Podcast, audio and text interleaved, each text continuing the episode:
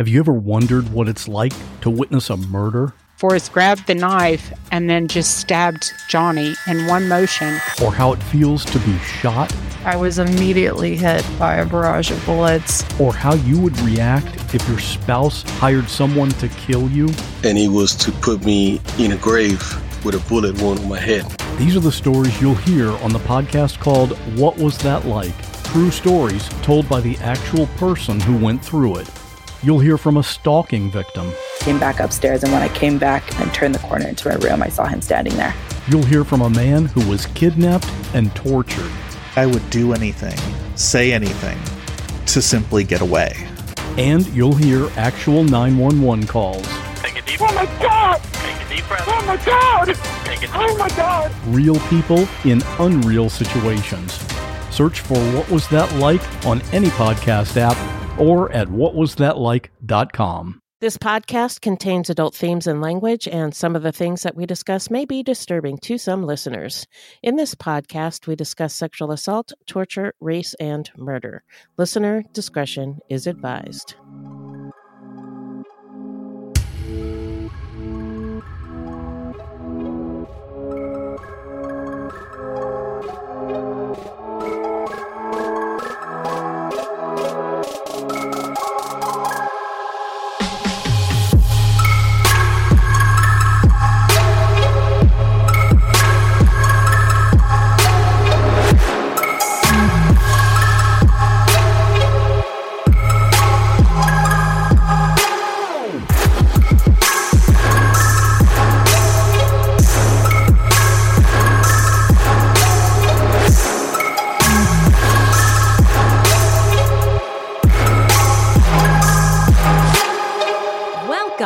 Everybody to Fruit Loops episode one oh three. Thank you so much for listening. Buit Benafi and bienvenidos, bitches. Uh, Fruit Loops is a podcast about true crimes committed by people of color and their victims that we do not hear or know much about. Contrary to popular belief, not all serial killers are straight cisgender white dudes. Nuh-uh. There are many well-documented cases of serial killers of color, and Fruit Loops is a podcast all about them. We will take deep dives into the fascinating lives and crimes of serial killers and true crimes committed by people of color and their victims that the media and entertainment commonly leave out because the news is racist. Allegedly. And we are Wendy and Beth. She's Wendy. I'm Beth. We're not journalists, investigators, or psychologists. Just a couple of gals interested in true crime. Also, the opinions expressed in this podcast are just that, our opinions. Please send any questions or comments to fruit loops pod at gmail dot com or leave us a voicemail at six oh two, nine three five, six two nine four. And we may feature it on a future episode. Also, our website is fruit loops pod dot com, and we use Fruit Loops Pod for all our social media. The footnotes for each episode can be found on our website. Plus, check it out for the different ways that you can support the show or become a Fruit Loops patron. So, who are we talking about today, Beth? Today we're talking about Charles Junior Jackson, who was responsible for the murders of at least seven women and one man between nineteen seventy-five and nineteen eighty-two in Oakland, California. Oaktown, you know how we get down. Um, before we get into it, how you doing? Good. Um, I spent Thanksgiving alone, but I cooked anyway because I like the smells of cooking on Thanksgiving Day. It's not Thanksgiving unless you... Aww. Hear the cooking or smell the cooking. Hear the cooking. That's so sweet. Hear and smell the cooking. So yeah. I cooked turkey breast and some sides. Yeah, I cooked all day like an idiot. Oh no no no no no no! Not not my Beth. There was a. That's a good idea, right? I, I even made rolls from scratch. I have Shut tons of up. leftovers. Are you serious? Yeah. Rolls from scratch? From scratch, yeah. What time of day did you start? In the morning, like eleven or something. I don't know. nine, nine, ten, eleven. I don't know. Oh, all right. Then uh, my daughter was cooking too. And when we, we planned it so that we'd be re- ready at the same time.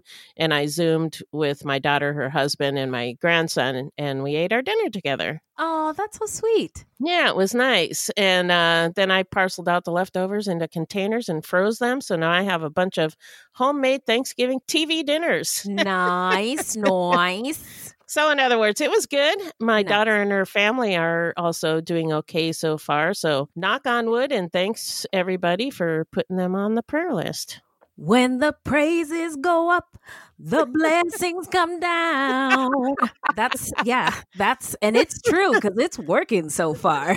So far, knock on wood. Yeah, so that's really good to hear. And I'm happy that you and yours are still doing okay. Um, and that you slayed in the kitchen and uh, you are set for weeks. At and least. You got your Zoom on and everything is A-okay so far. Uh, over here, we had a nice Thanksgiving by ourselves. Uh, we Zoomed uh, with the family uh, and uh, we t- did, like I mentioned, we were going to do, talked about the indigenous land that we all occupy and a little something about, um, you know, where we uh, inhabit. And uh, I got into uh, several fights with my children what? about the true history of Thanksgiving because oh. that's not what they learned in school. Uh, yeah. yeah. Uh, yep. So I told them about the genocides and the massacre. And look, the truth hurts, folks. This is what the kids need to learn at a young yeah. age. The truth hurts sometimes, but we'll all be better for it. Um, but it was nice. And I just hope that everybody listening is doing okay. I don't want to yeah. say, you doing good? Oh, I'm doing good. Because that's a big fat lie. It's twenty twenty and I am just barely it's at today, okay. Uh, honestly. Yeah. Yeah. yeah. Hang on. I can still breathe. Um, so my eyes work. Doing um, okay. Yeah. Yeah. Uh, let me feel my body parts. I'm, I think I'm okay. Uh, and I hope that you listening are, are doing the same. Everybody just, let's just try to be okay and not terrible because yeah. twenty twenty, one star. Give twenty twenty a one star one review. Star. I would give it half a star if half I could. Yeah. And speak to all the managers of twenty twenty. Uh, well, that said, now we're going to get into some listener letters. Ooh, angels. Thank you. Yes, very nice. What is in the bag, Beth? Well, we got a fabulous Instagram message from Rafael Alfredo. Yeah. So, uh, so we're going to try to play that for you. We couldn't figure out how to download it, so we're going to play it into the speaker. Here it goes. Okay. Okay, it really has been a raggedy ass year. Thank you, thank you, thank you. Um... I love you guys so much. I still want to record. If you love true crime and you don't want to die, here's a tip for you. That's for y'all. Um, I love you guys so much. Thank you so much for bringing me through this fucking pandemic. Thank you for absolutely everything. Love you guys. I literally tell everyone I know about you all the time. Keep doing your fucking thing. Oh my God. that, that message made my day when I listened to I'm it. I'm telling you, we received it and I was like, Beth, drop all of the things that you were doing. Uh, you need to log into our Instagram account and listen to this shit right here. Because this was, I mean, again, twenty twenty has been the raggediest of years, and this just lifted our spirits up so it high. Really so did, thank yeah. you so much, Rafael Alfredo. Yeah, thank you. Ooh, you you give us life. You gave us yes, life. So yes. thank you. Holy moly! I want to make my ringtone uh, or my alarm when I wake up. Uh, did oh, you? That's a did good you idea. Hear the falsetto on the? Here's a that tip was for excellent. You. Wow. I loved it. Yeah. Oh my great. Goodness gracious. That is going to carry me through the end of this year. Anyway, thank you. Thank you. Thank you. Yeah. Uh, what else we got in that mailbag? Ooh. We got an Instagram message from Jamie who said, I just discovered you gals from your spotlight on the Murder Squad with Billy and Paul. Oh, yeah. I love your pod. I almost ran out of true crime to listen to, but now I have a lot of catching up to do. Mm-hmm. I also love the combination of politics slash culture corner slash discussing racism and learning anti-racism. I can learn all the things while also listening to true crime. Thank you. Thank you. Thank you. Thank you. And thank Amen. You, Jamie. Yes, Jamie. Yes, thank you so much. uh, we also got a new patron, Jordan yeah. F. Now, I was going to do this, and it's the only one this week, so I get to devote a little bit more time and thought to it. I was going to do Ray Charles, nah, but I don't want to put y'all to sleep, so here goes. Out in the street, they call it murder. Welcome to Jordan. That is, uh, I've been listening to a lot of reggae this week. And if I didn't do it justice, Jordan, just know that we love you and appreciate yeah, you. Thank you. Beth, who is our subject today? Today we're talking about Charles Junior Jackson, a serial killer active in Oakland, California between nineteen seventy-five and nineteen eighty-two. He was identified as the killer only a few years after his death, based on results from D N A profiling. Jackson is suspected of committing several more murders during the nineteen seventies and nineteen eighties around the Oakland area, in which at least five other serial killers were also operating at the same time. Five? Ay, yes. Ay, ay. All right. Well, let's get into the stats. Out in the street, they call it murder. Well, uh, Charles Jackson Junior, a k a the East Bay Slayer, although there have been a few serial killers tagged with this moniker. Uh, Jackson was bo- a black man born in on February twelfth, nineteen thirty-seven. He was born in Louisiana. His crimes took place in the Bay Area of California, where Wendy was born and raised. And Beth, too. Ow! Okay. Well, the crimes took place from seventy-five to eighty-two. Beth, do you recall? Uh, I do you recall don't. those times? Yeah. No, uh, I left in seventy-five because I knew he was coming. Uh-oh. Well, I was still a zygote in my dad's nutsack, but I did ask my mom about this, and she she didn't know anything. So yeah. Anyway, she's an immigrant. You just do your work, put your head down, and don't well, pay attention. I actually to the never heard of this guy before either. So all there right, you go. Well, here we go. He had seven known victims. So let's speak their names. Rest in power, queens, and there's one king. Uh, Sonia Higginbotham was nineteen, killed in June nineteen seventy-five in Oakland, and Johnson, twenty-seven. Was killed in August of that same year in Oakland. Cynthia Waxman was an eleven-year-old girl killed on April twenty-second, nineteen seventy-eight in Moraga, California. Henry Villa was sixty-two and his wife Edith was fifty-nine. They were killed on November twenty-second in nineteen eighty-one in Albany, California. Betty Grunsvig was thirty-seven, killed on December fourth, uh, nineteen eighty-two in Oakland. Uh, Gail Slocum was thirty-four, killed on December eighth, nineteen eighty-two in Oakland. And Joan Stewart was forty-four, killed on January second, nineteen eighty-two, also in Oakland. Um, uh, again, we he has we seven known victims. Was that seven? One, two, three. Eight. Oh, it's eight. eight it's eight. Total. He, okay. Seven women and one man. Seven women, one man, eight total victims, but it is extremely likely there were more. Yeah.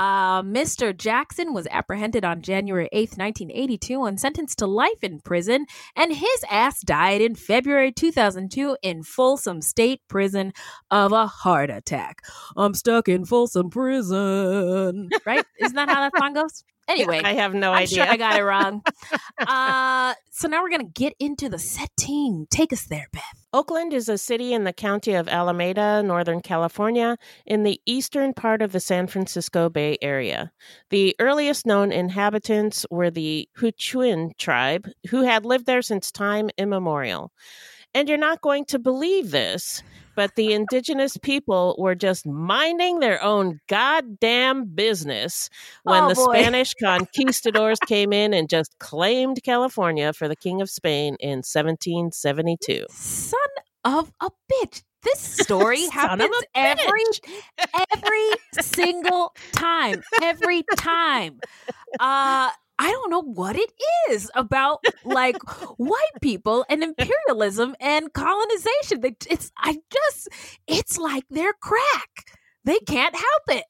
Um, anyway, Uh, upon its independence from Spain, the area was given to the Mexican Republic. Then, as part of the Treaty of Guadalupe Hidalgo after the Mexican-American War, the Mexican government uh, ceded fifty-five percent of its pre-war territory to the U S in exchange for fifteen million dollars. That's why, uh, that's what Mexicans mean when they say the border crossed us. So yeah. you, we didn't cross the border, y'all. You crossed us. So yeah, uh, it's very literal. The San Francisco Bay Area in California was rampant with serial killers from the sixties through the eighties. There was, of course, the Zodiac.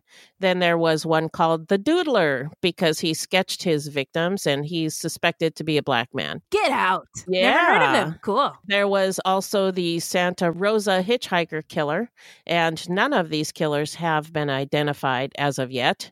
And of course, the Golden State killer, who was finally identified in two thousand eighteen. Wasn't that an exciting day for true crimers? Yes, I mean, I felt, it was super exciting. I, it was yeah. almost like winning an election or something. It's, I know. I know. That's exactly how I, I almost couldn't believe it. Yeah. Uh, it was so, it was just so exciting. Yeah. Uh, anyway, uh, in fact, while our killer was active, there were at least five other serial killers at work in the same area at the same time. During the twentieth century, California and the West Coast in general had a high rate of transplants and immigrants compared to the rest of the country. For nearly a century and a half, the state had a had a sustained growth rate that nearly doubled its population every two decades. That's pretty amazing. Impressive. Yeah. Way to go, California. The San Joaquin Valley is a central valley in California located just east and south of the Bay Area and runs south down to Bakersfield. The San Joaquin Valley produces the majority of the agricultural production that comes from California. It is also the state's primary oil production region, which, you know, until recently, I didn't even know they produced oil. I didn't either. Um... We used to go to Bakersfield pretty regularly, and people would be like, when we'd, we'd be like, yeah, we're going to Bakersfield this weekend. People would be like, why are you going there? Because yeah. there's really not much nothing, in Bakersfield. Nothing there. Yeah. Why did you go there? Uh, we just had a friend, and we would go see the Nutcracker every year. Oh, okay. And uh, we'd have a big sleepover, and uh, my friend's mom, we were in fun. college. Yeah, we were yeah. in college, and my friend's mom, she was like one of my not white friends, and she was Japanese, and her, it was just cool to be like surrounded by not all white girls for uh, like yeah, yeah, a that few makes sense. days. Yeah. So yeah. anyway. Yeah, there uh, were actually a lot of Japanese farmers. Um, I don't know if throughout the San Joaquin Valley, but mm-hmm. where we lived in uh, San Jose, it was like just at the border of oh. San Jose, and like just south of us was all farms, and there oh. were a lot of Japanese farmers, and I had ah. a lot of Japanese friends. Yeah. Interessante. I love it. See, that's what we need is friends of all, you know, walks of life. Yeah. You know what I mean? It's just, yep. it's a wonderful thing. Not a lot of white people can say that, which is, Beth, one of the reasons why you're one of my favorite white ladies. Because all your friends are not, your friends aren't just snow. You've got a, an array of friends, and it's beautiful. Uh, where the hell are we? Uh, oh, here we are. In the nineteen thirties, hundreds of thousands of uh, migrants from the Great Plains and the Midwest who had lost their homes and lively- livelihoods in the Dust Bowl moved to California looking for jobs. The press called them Dust Bowl refugees, but they came from a broad area encompassing four southern plains states: Oklahoma, Texas, Arkansas, and Missouri. More than half a million left the region in the nineteen thirties, mostly heading to California. Many of them ended up in the San Joaquin Valley. And for decades after World War Two, California was a destination for Americans in search of a better life. In many people's minds, it was the state with, quote, more jobs, more space, more sunlight, and more opportunity, unquote. According to historian Gerald Nash, the war remade California and other Western states, and California emerged from the war with a highly diversified economy. A huge military-industrial complex focused on aerospace and electronics industries complemented an increasingly efficient agricultural economy. In nineteen forty, over forty percent of those who had moved to the San Joaquin Valley from the Dust Bowl were farm workers, but many of them did not stay in the San Joaquin Valley, attracted by factory jobs or the military. Only twenty-five percent of Midwestern migrants remained farm workers by nineteen fifty. California also had an educational slash business service sector that developed rapidly in the nineteen fifties and sixties as state officials invested massively in schools and universities, building what they hoped would be the finest public education system in the country. And by the late twentieth century, California had turned into what some have called, quote, a job-creating and population-attracting machine, unquote, unlike any other U S state. Prior to World War Two, Black Americans constituted about three percent of Oakland's population, but World War Two attracted tens of thousands of laborers from around the country, and thousands of Black people were part of a second great migration to the city from the South. Sharecroppers, like my grandparents, and tenant farmers who were recruited to work in the shipyards. The influx of Black and white shipyard workers from the Deep South brought Jim Crow attitudes to a part of the country that had largely been free of it. In addition, Black people further suffered from federally enforced redlining, which designated Fruitvale and other Oakland neighborhoods as unfavorable.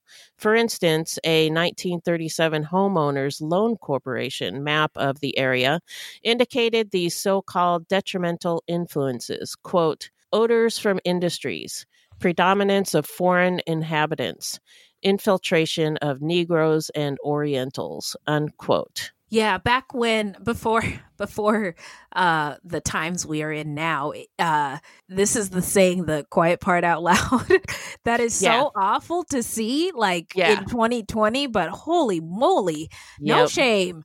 Uh, many Mexican Americans from states like New Mexico, Texas, and Colorado came to Oakland to work in the many wartime jobs, as did Mexican nationals who came under the Bracero program. We've talked about that in past episodes. Mm-hmm. Many worked for the Southern Pacific Railroad at its major rail yard in West Oakland. While some of the rail workers lived near the yard, most of the Mexican community was concentrated, as it always had been since the early days of the Peralta Ranch in the Fruitvale District. Oakland experienced its own Zoot Suit riots in downtown Oakland in nineteen forty-three in the wake of the one in Los Angeles. Now, I thought Zoot Suit Riot was just a trendy song, but... It's a real thing. You know what thing. I'm talking about? Zoot Suit Riot. Riot. Riot. They're da, like da, a bottle da, da, da, of beer. Zoot Suit Riot. Riot. Yeah. Riot. Yeah. I gotta put a comb through your coal black hair. Cherry poppin' daddies. Yeah. Thank you. Uh, the O G and True Crime comes every time. Uh, yeah. I had no idea until we did this episode. It was a real thing. Excuse my yep. ignorance. But the Zoot Suit Riots were race-related riots that occurred during the summer of nineteen forty-three. American servicemen and other white people attacked and stripped teenagers and youths who wore zoot suits, ostensibly because they considered the outfits, which were made from large amounts of fabric, to be unpatriotic during World War Two. But guess what? This will surprise you. It was due to racism. Starts with the R and ends with the acism. Holy moly. Uh, yeah. yeah. Okay. Unpatriotic. Pretty yeah. shitty. Yeah. Get the fuck Whatever, out of here. Dude. Yeah. Get the fuck out. Yeah. By the end of World War Three, Black Americans constituted about twelve percent of Oakland's population, and the percentage continued to rise after the war ended. With it came a rise in racial tensions. Starting in the late nineteen forties, the Oakland Police Department began recruiting white officers from the South to deal with the expanding Black population. Mm. Oh, that can't be good. Doesn't sound doesn't sound good. No, not that's not bit. a good plan. Mm-mm. Many were openly racist, and their repressive police tactics exacerbated these racial tensions. Wow, who'd have thunk that would happen? Yeah, what you thought? And by the late nineteen fifties, Oakland found itself with a population that was becoming progressively more poor and racially divided. Side note, if you look at all of the racial unrest throughout history, or the riot, white people call them riots, riots, pe- B I P O C people call them uprisings, or um, uh, when the people, when there's social unrest, it's usually after the police do something fucked up to a person of color or somebody from an othered or marginalized group, and the mm. people stand up. Yeah. Detroit, we've talked about riots like Detroit, um, L A riots. It's it, it always seems to happen when the police engage in some fuckery. Now, yeah. Beginning in the mid nineteen fifties, much of West Oakland was destroyed after the Nimitz Freeway was built. Then many homes and businesses were destroyed to build the Cypress Viaduct and the rest of Nimitz Freeway. Also, urban renewal, which is a term that makes me want to throw up because it's just a euphemism for Negro removal, caused the destruction of the area around Market and seventh Streets to make way for the Acorn high-rise apartments. This quote-unquote urban renewal of West Oakland continued into the nineteen sixties with the construction of BART and the main post office building at sixteen seventy-five seventh Street.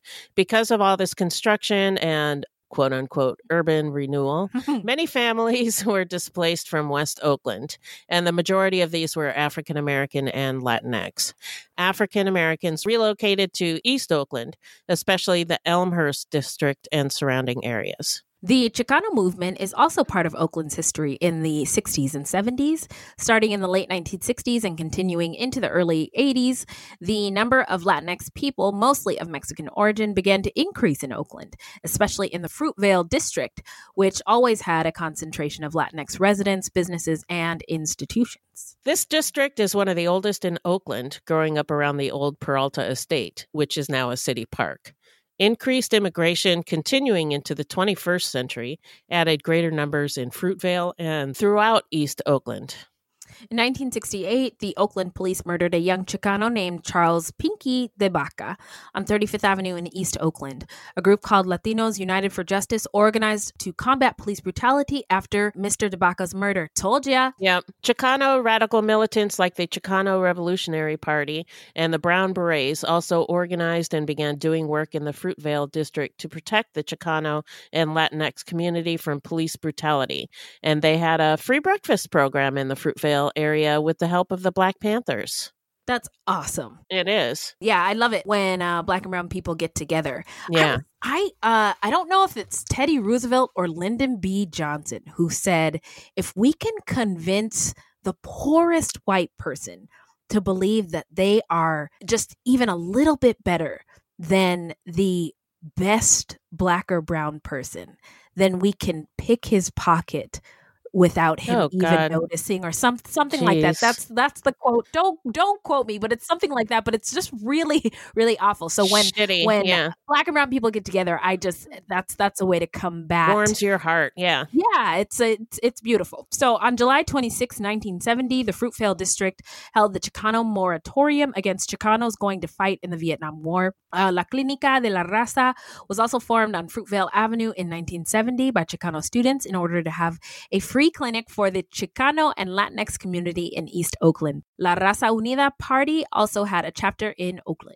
Unfortunately, you can't talk about the nineteen eighties and B I P O C people without talking about the war on drugs. As in many other American cities during the nineteen eighties, crack cocaine became a serious problem in Oakland. Drug dealing in general, and the dealing of crack cocaine in particular, resulted in elevated rates of violent crime, causing Oakland to be consistently listed as one of America's most crime-ridden cities.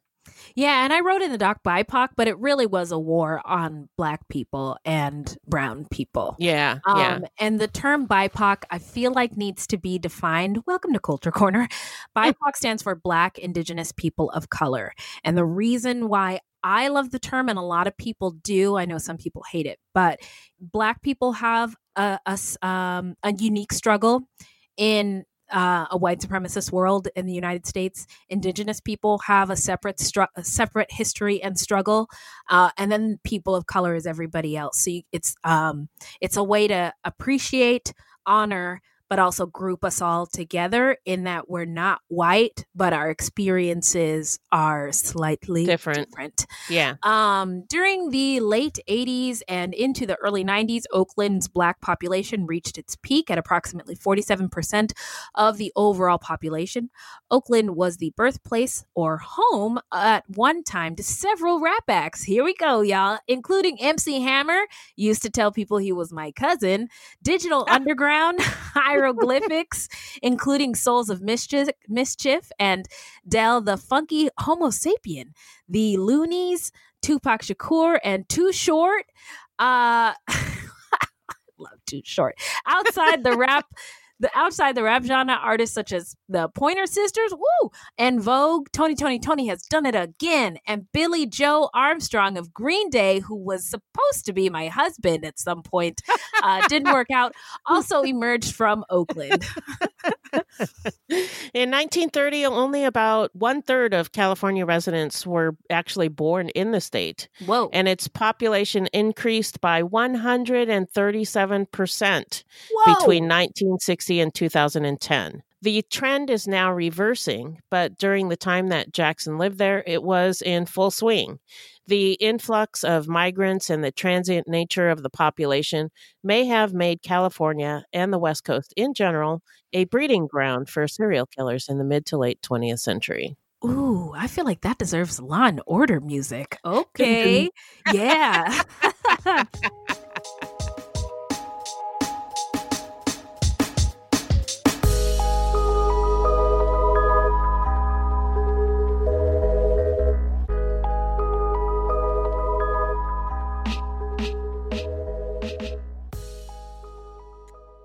My name is Bill Huffman, and I am a former Cleveland news producer, and I am now the host of the podcast, Who Killed? I began the show focusing on the unsolved murder of Amy Mihalovic, and now each week I explore a different case with a focus on some of the victims who don't get the attention they deserve. I have a deep catalog of over two hundred twenty-five episodes, so there is a guarantee there will be something for you.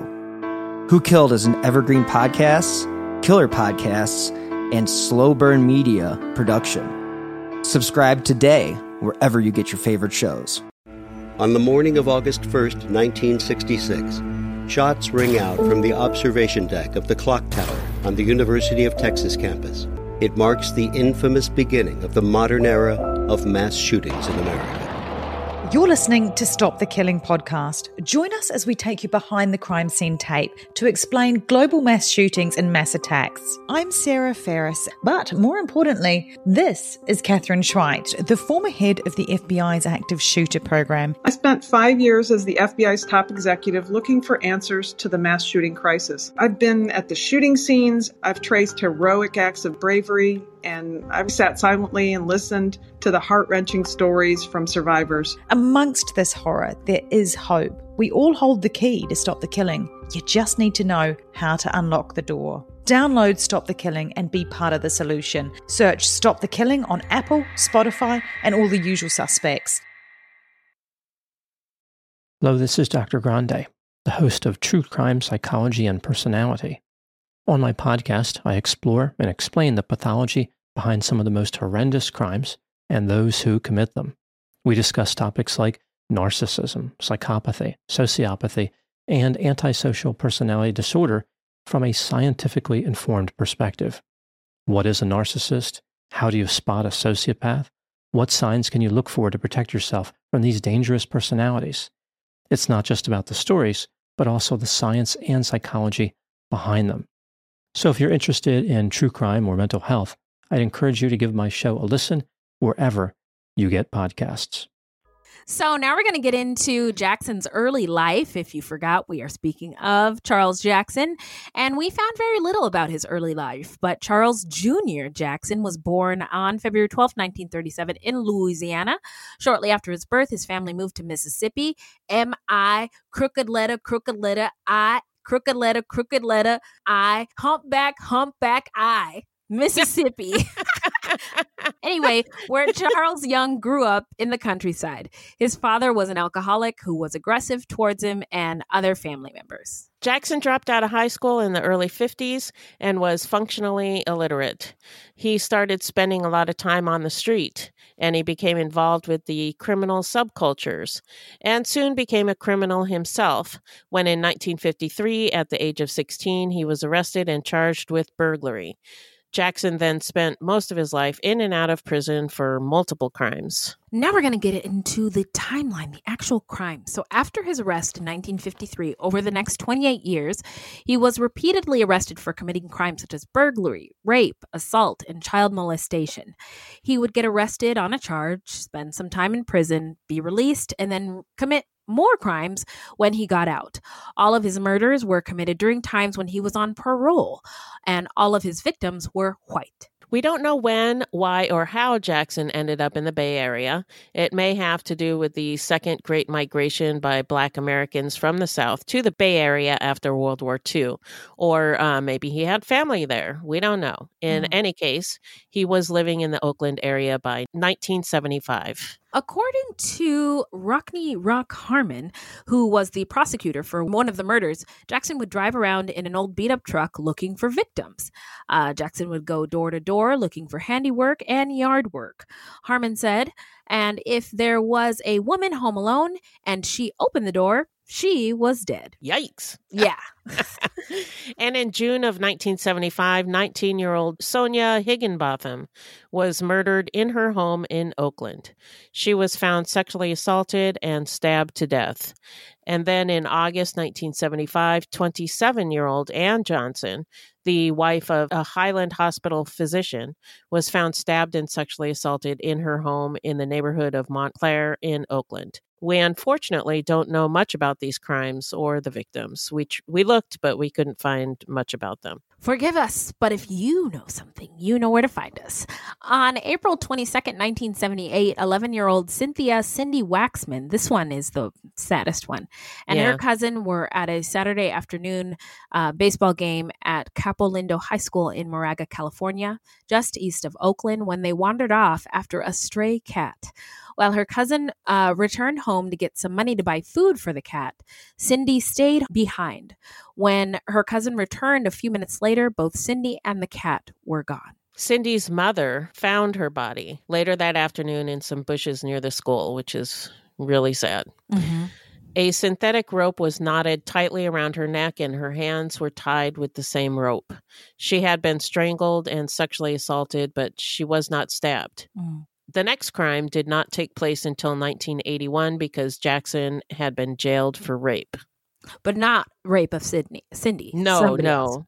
Um, yeah, so he, nobody knew who killed Cindy, okay. but he had raped another woman and was jailed for that. On September twelfth, nineteen eighty-one, Jackson was paroled from prison after serving three years on the rape conviction. Three years is nothing. And he'd committed rapes before. It had been in yeah. prison before. That's, that's, wow. Nothing. That's yeah. Uh, and he returned to Oakland. He started work as a day laborer for some time, as well as doing other odd jobs. He had been in prison seven times by this point. On November twenty-second, nineteen eighty-one, sixty-two-year-old Henry and fifty-nine-year-old Edith Villa, described by friends as quiet, unassuming, and lovely warm people, were attacked in their home in Albany, California, located slightly north of Oakland. Henry was a construction company executive. Jesse Kelly, a friend and client who happened to be Black, said that he always felt comfortable around Henry and that he was a generous man who didn't hate anybody. Jackson broke into the couple's home while they were sleeping in an upstairs bedroom. Henry Villa is thought to have been roused by the noise and to have confronted the intruder and was stabbed to death in the bedroom after a struggle. Their bodies were found by their son, Richard. Edith Villa had been sexually assaulted and stabbed to death in her bed. The house was ransacked and the phone was ripped out of the wall, suggesting to investigators that Edith Villa may have been trying to call for help.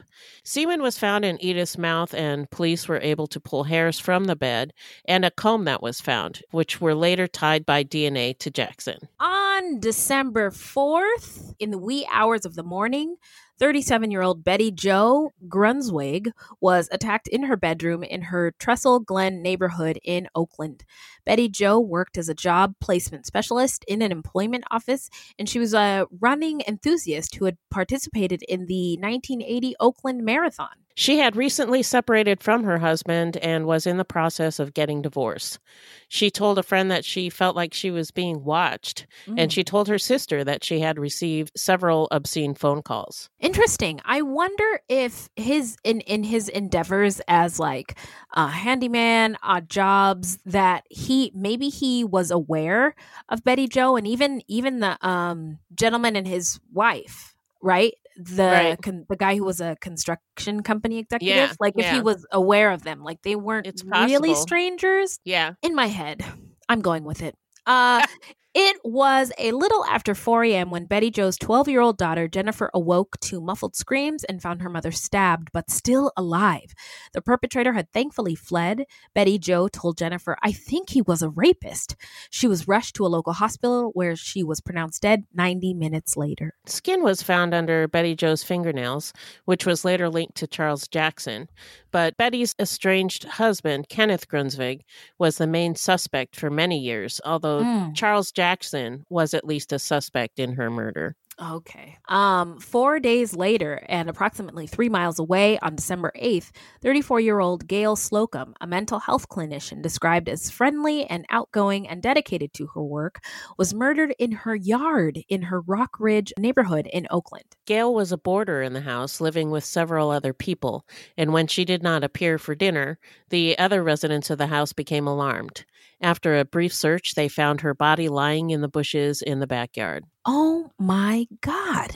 Uh, Gail had been sexually assaulted, strangled with her own scarf, and stabbed to death. Uh, Jackson was a suspect in her murder, and D N A on Gail's clothing was later matched to Jackson.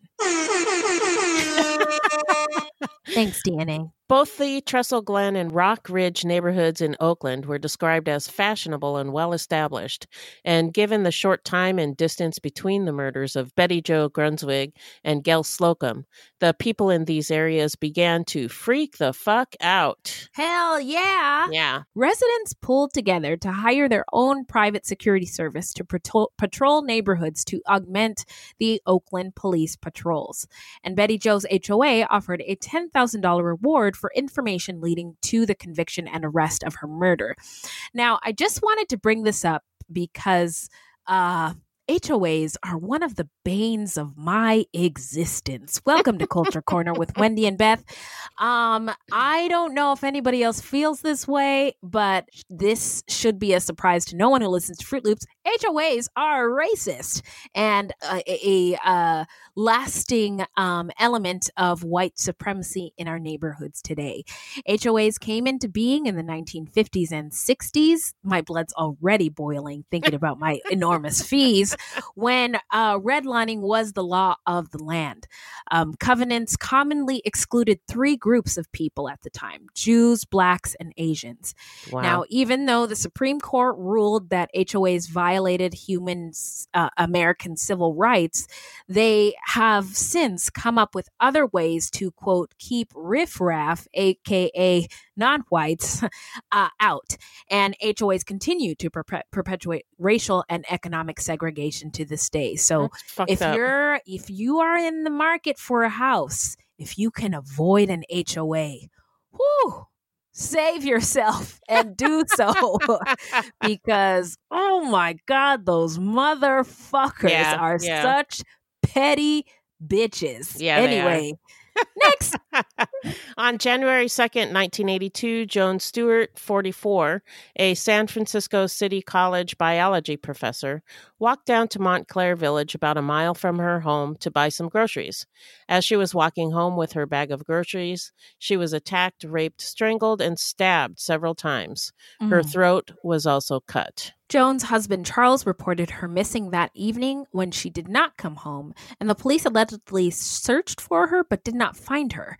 And it was her husband who found her dead body at about eight a.m. the next morning, lying among some trees and shrubbery down the hill on the side of the road. Road, about a quarter mile from their home. Joan's groceries were strewn about and her purse was left by the side of the road. Only her wallet was missing. On top of her purse, police found a piece of Canadian bacon wrapped in a paper napkin. They learned that Joan was a vegetarian, so they believed that the killer had probably left it. That is a really interesting element of the story. I, yeah. I came across that fact, too, when I was researching the case. Yeah. And I was like, what? What the fuck? What yeah. the hell? Her, well, maybe, I, I thought maybe her husband, but if if this dude is, f- like, stalking people, right, um, which is my theory, if he's following people, uh, maybe he was in the grocery store, like, snagged some Canadian bacon, like, it's just munching on it, waiting for his moment. And it's time. And then he like goes in, does his, you know, evil business and leaves the... Forgets the bacon. Canadian yeah. bacon there. Yeah. Uh, so uh, anyway, that's my theory. And I don't care if it's wrong. Uh, the presence of sperm in the mouth of the corpse proved that an act of oral copulation had taken place. Multiple scrapes and bruises on Joan Stewart's face, left arm, legs, right hip, abdomen, and back, which had been inflicted before her death, proved that her participation in that act had not been voluntary. She had died as a result of strangulation and a cut on the left side of her neck, which had sliced through her carotid artery. During the investigation, several eyewitnesses were found who had seen a distinctive car prowling around the neighborhood, a white nineteen fifty-eight Cadillac covered with primer spots. Apparently, Jackson had been cruising the neighborhood trying to get children to get into the car. No! Oh my God. And I'm sure that a black man in this neighborhood also probably stuck out like a sore thumb. Yeah. And uh, by now, nine one one is like a thing by now, yeah. right? Yeah. So uh, it's strange to me. I mean, white people call nine one one for so many interesting reasons. And, yeah. yeah. Selling water. That, yeah. yeah. I'm surprised nobody called it. Uh, There's a, a black man. There is a black through man. The neighborhood. Yeah. I mean, and perfectly good reason. I mean, we know now he's a serial killer, right? But like, um, come on, guys. Uh, nobody would have called you racist if you called nine one one on Charles Jackson. Uh, I'm just saying. So now we're going to get into the investigation, trial, and arrest, and not necessarily in that order. Uh, three days later, the distinctive Cadillac was spotted by police, and Jackson was arrested on a parole violation.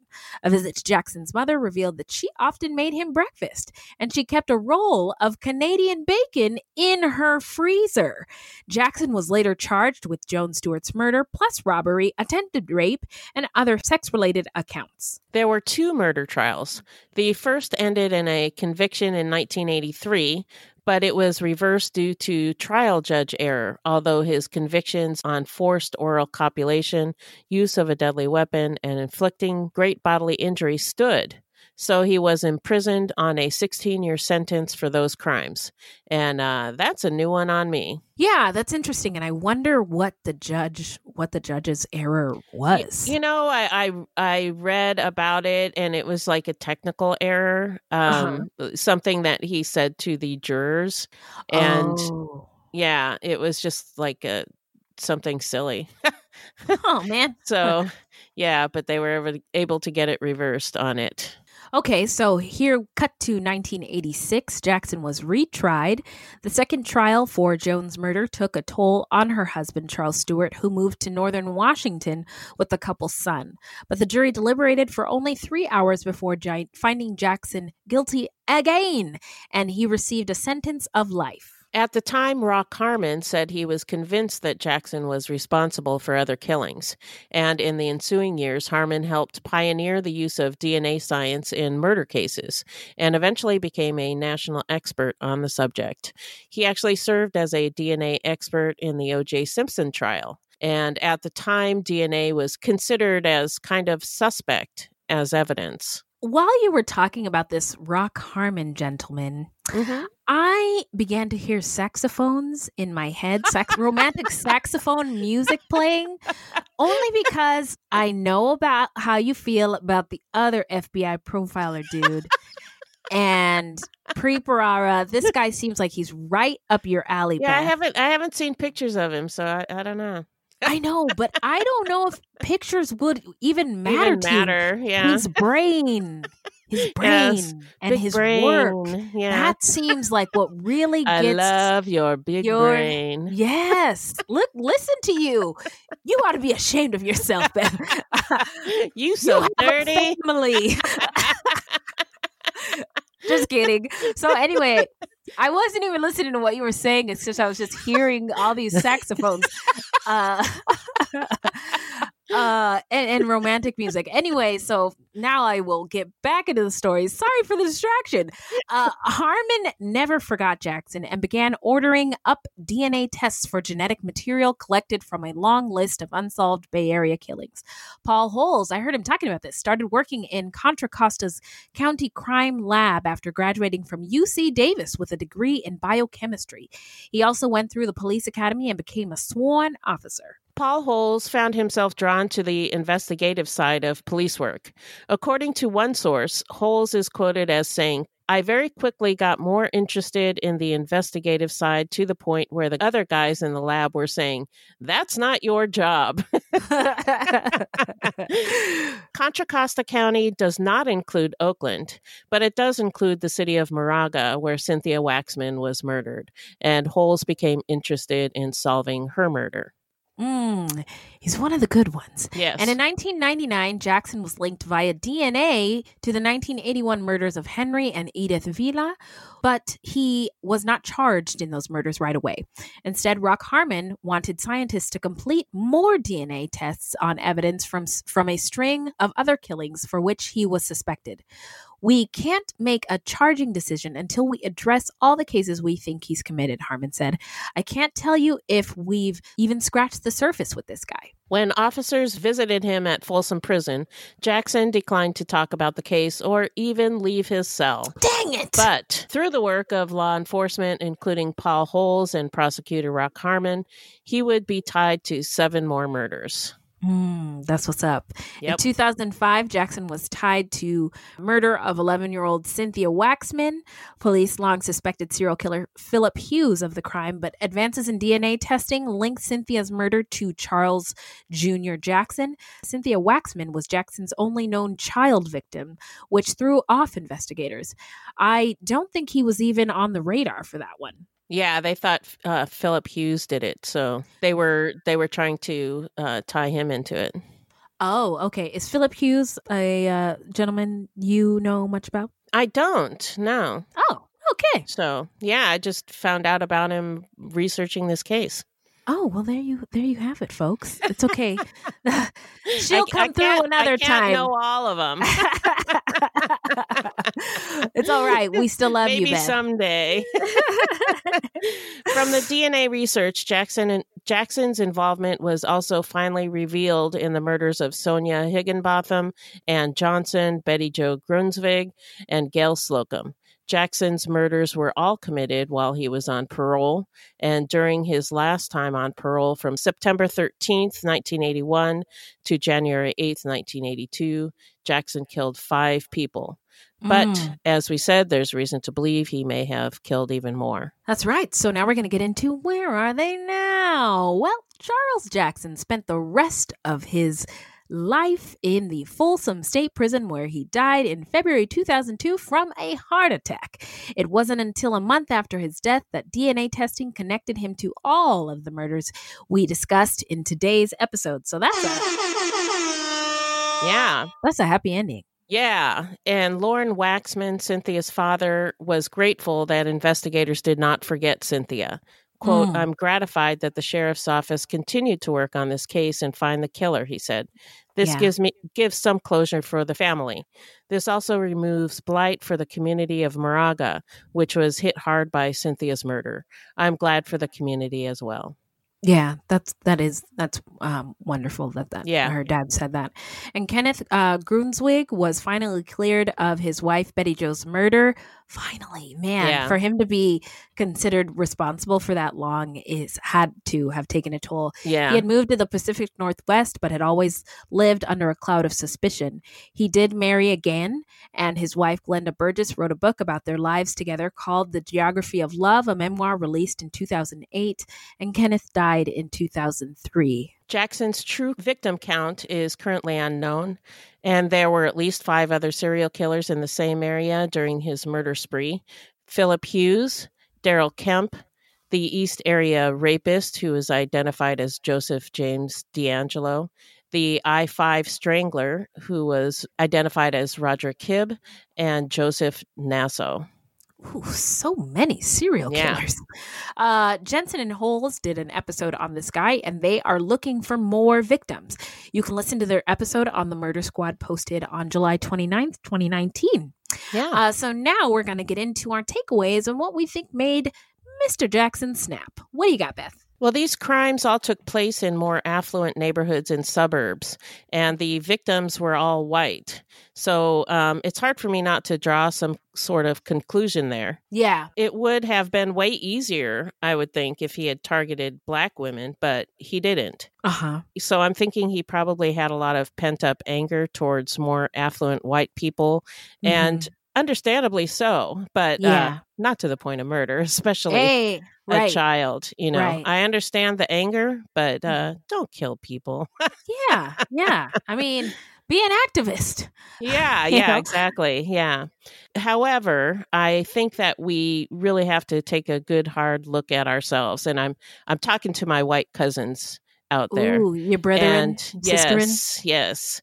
And at the very least, admit to the role that we as a people have contributed to the problems that our B I P O C friends and relations have had to deal with and continue to deal with.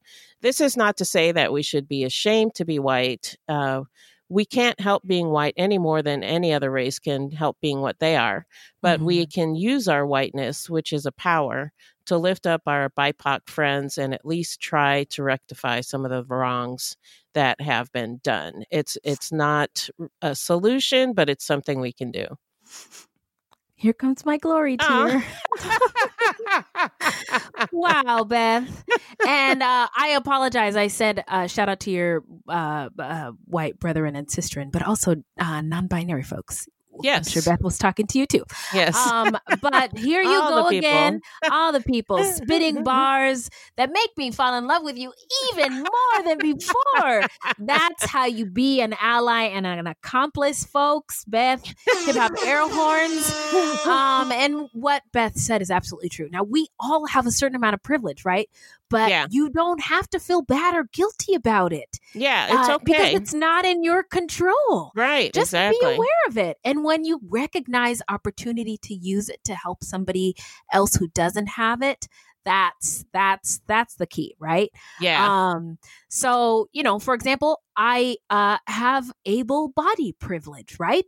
So right. I don't have to be an asshole about it. I can just use my privilege in the event I see somebody who may not share this privilege, who might benefit from it, either by me speaking out um, and uh, demanding that my building manager um, insert ramps or wheelchair, you know, wheelchair accessible um, amenities, uh, you know, things like that, right? Uh, that I can do to help somebody who doesn't share the privilege that I have, right? Um, and all all of this to, um, you know, it's it's. better for the individuals, but it's also better for our society in general. Oh, yeah. And, um, you know, it's it's a tragedy that so many people have to walk around with all this pent up anger. And yeah, it's yeah. it's not not good for our society.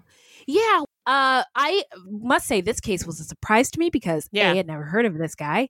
And also all of his victims were white in yeah. Oakland. Now, from what I remember from Oaktown is that it growing up in the nineties, it was not very white at all. In fact, it was very, very, very black.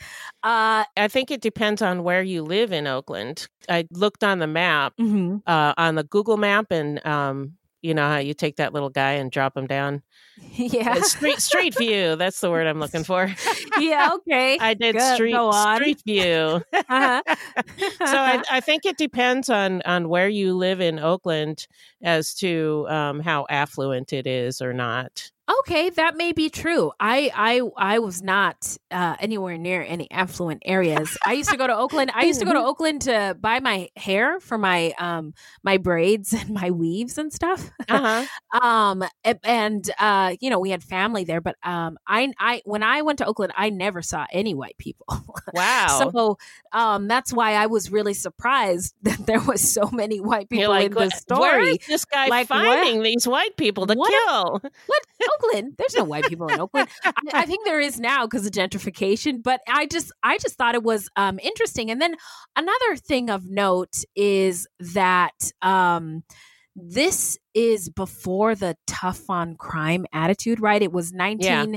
nineteen eighty, eighty-one, eighty-two, right when um, sort of the uh, the at the height of the uh, war on drugs, but no legislation yet to do anything about it. And right. that's when uh, the approach, that horrendous consequence of the nineties crime bill um, came came into effect. Um, and I just think that Charles Jackson is the kind of criminal that lawmakers had in mind when creating those tough on crime policies, right? Yeah. Like three years for rape when you've yeah. done it numerous times and you keep getting out. I mean, he's a menacing, dangerous repeat offender, right? Um, preying on the, you know, uh, on defenseless white women and girls, right? And for Jackson, um, that tough on crime approach might have prevented some of the deaths that occurred in his wake. Um, but it was rape and murder, you know. You don't have to be tough, so tough on crime for like petty offenses. that well, but right, but it was, but yeah, but it was bur- it was burglary and it was rape, and he kept getting out. Yeah, that's true. Yeah, yeah. Uh, but yes, I agree with you. You don't have to be tough on crime on petty offenses. Agreed. And uh, you are not wrong. And I don't see any lie in what you said. But Charles Jackson. But with this guy, yeah. Yeah, with this guy, yeah. This I mean, guy. He deserves to have the whole book thrown at him yeah. and then be buried underneath the jail. Uh, and all the books thrown at right, him and, and then set on the fire. Ex- exactly. But um, yeah, I was just I was just thinking like he if he had been born in a different decade, maybe he wouldn't have gotten out even after yeah. committing such terrible crimes. Yeah, probably. Um, yeah. That's all I meant to say, but thank you for leaving. Leading me there. Oh, it's just um, just chatting. I, yeah, just chit chatting. Just, just, just, I don't just know what the friendly fuck I'm talking banter. About. Yeah, it is late. Uh, also, um, what was I going to say? I don't know. I don't know what it was that made him snap. If it was his childhood, cumul- right. cumulative adverse effects of racism, discrimination, poverty, quién sabe? I don't know. Yeah, um, I don't. I don't know either. And my only guess is um, that he was angry um, because of his lot in life and um, yeah. be- because we don't know what happened in his childhood, mm-hmm. except for his father was an alcoholic. Yeah. So pro- probably abusive, but yeah. we don't really know. Yeah. He could have also got fucked up in prison, you know? Uh, yeah, that too. That's true. Time. Yeah. You're right about that. That could have mm-hmm. been something that happened in prison. Yeah. Yeah. So this is another one of those where we're just like throwing shit and see- seeing if it sticks. Seeing what sticks. Hey, why don't you join join in and throw shit with us and let yeah. us know what you thought about this case. What made Charles Jackson snap? Uh, you know, what are your takeaways? All the things. You know where to find us. Yeah.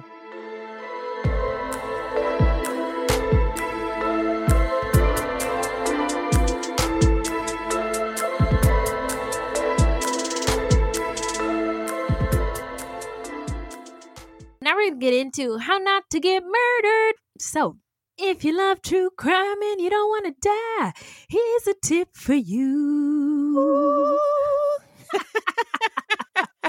Wow. This segment is not intended to be victim blaming. We thought of this segment because I read somewhere that a lot of people listen to true crime because they want to know what they can do to be safer. This is not meant to blame the victims. It's just learning from other people's experiences.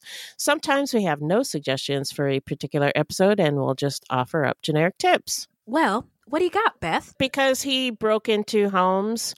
Yeah. Um, I just uh, thought we'd give some tips about preventing home invasions. Yeah, these are yeah. these are oldies but goodies. Yeah, some basic tips. Uh, so here goes. Uh, keep your lights on. Security systems with home automation can be utilized.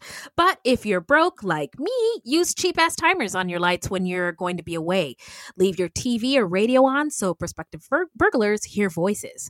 Um, doors are the primary entrances, entrances for burglars. Garage doors are often the easiest to breach, followed by the back door.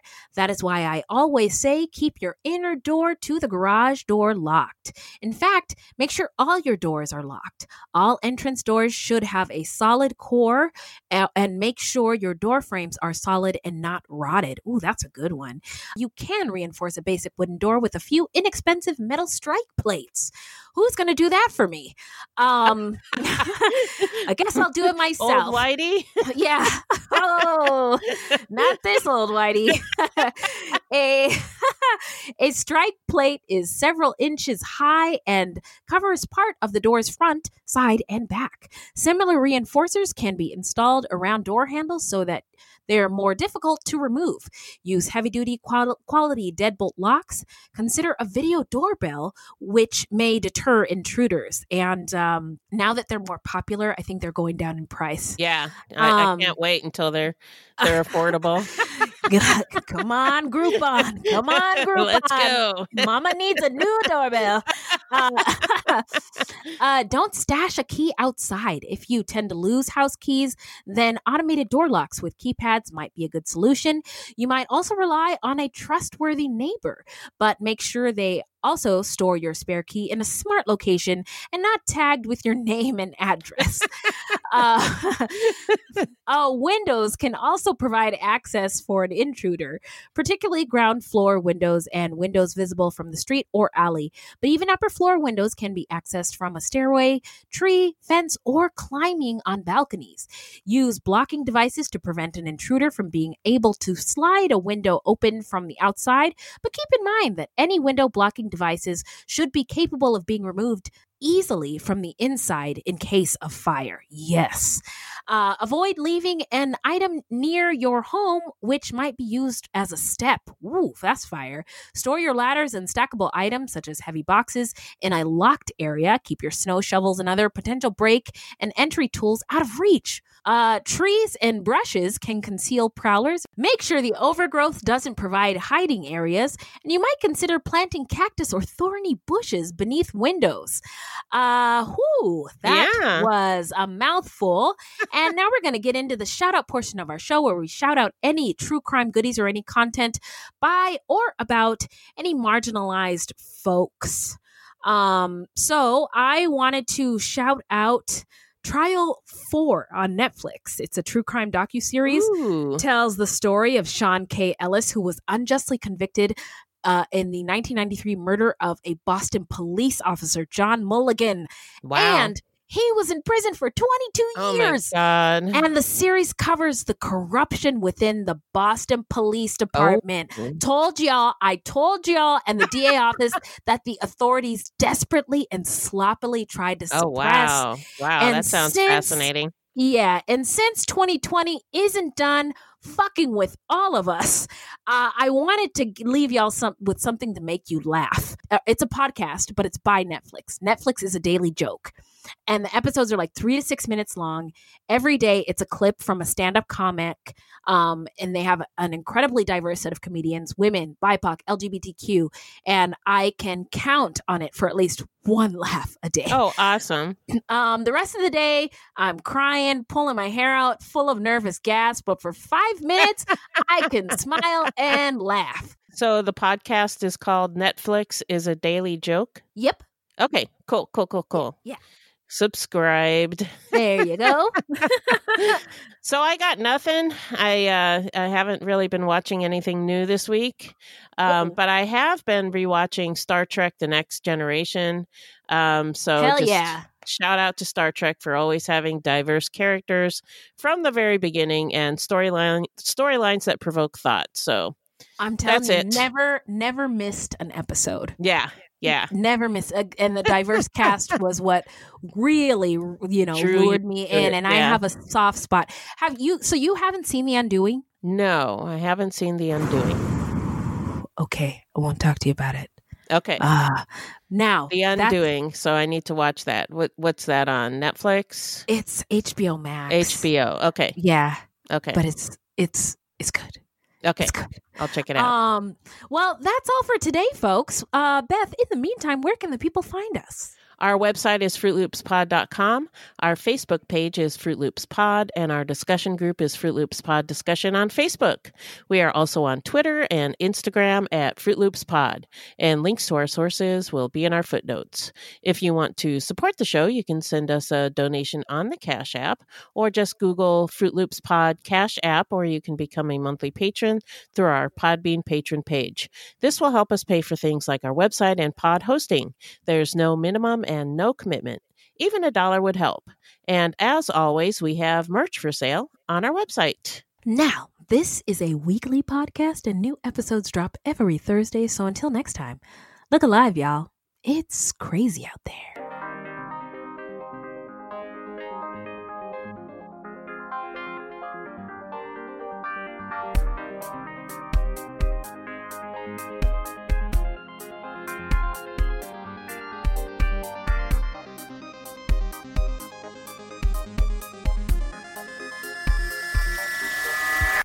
Hey, podcast listeners, I'm Paul Brandes, introducing my podcast, Countdown to Dallas.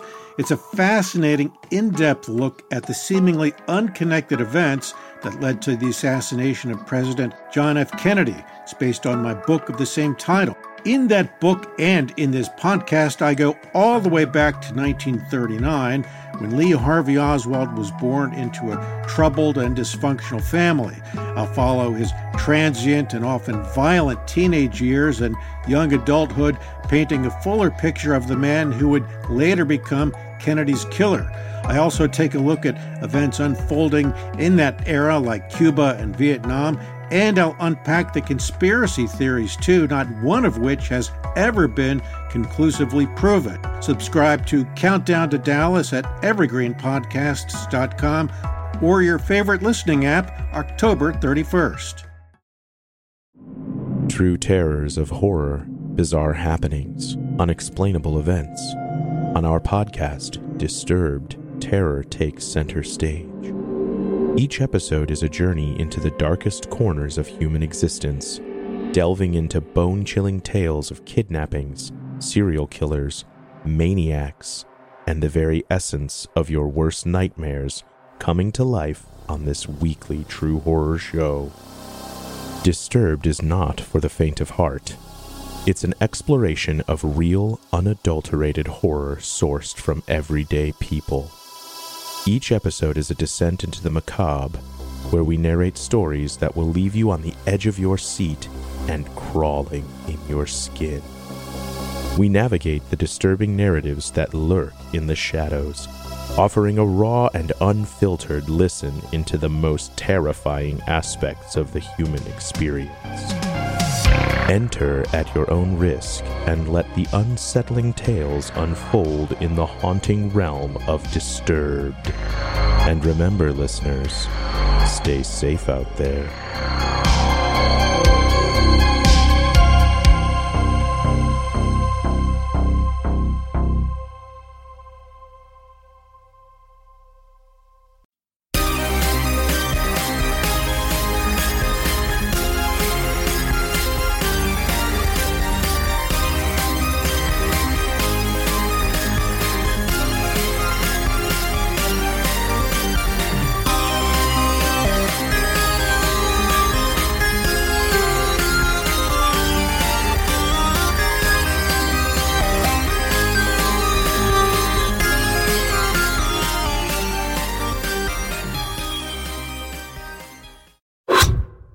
So when the scammer uses the hypnotic method of building rapport, then they create dysfunctional, delusional reality. That's how a scam begins, convincing the mark that it makes perfect sense to hand over their money to a con artist. The Scams and Cons podcast tells you how scams are run. You'll hear how people are convinced to buy fake art, buy machines that print money, or steal your house. I get a phone call from my wife, and she let me know that they had decided to move all our stuff out. I could no longer do anything about it except go through an eviction. And you'll hear it from the experts, people who run the cons. So we go to your bank, you go in and get six thousand cash, give us each three thousand, we give you this, uh-huh. You go home, and what you find out is cut up newspaper. It's fun to know how the trick is done, and that's what Scams and Cons is all about. Listen at scams and cons dot com or wherever fine podcasts are found. The truth about the Haditha massacre has been covered up, but not anymore. I know you know what happened. They went into houses and killed women and children. What are you thinking? What a mess. U S Marines murdered innocent civilians in cold blood. And at the center of it all is twenty-five-year-old Sergeant Frank Wooderick. And me. Murder in House two.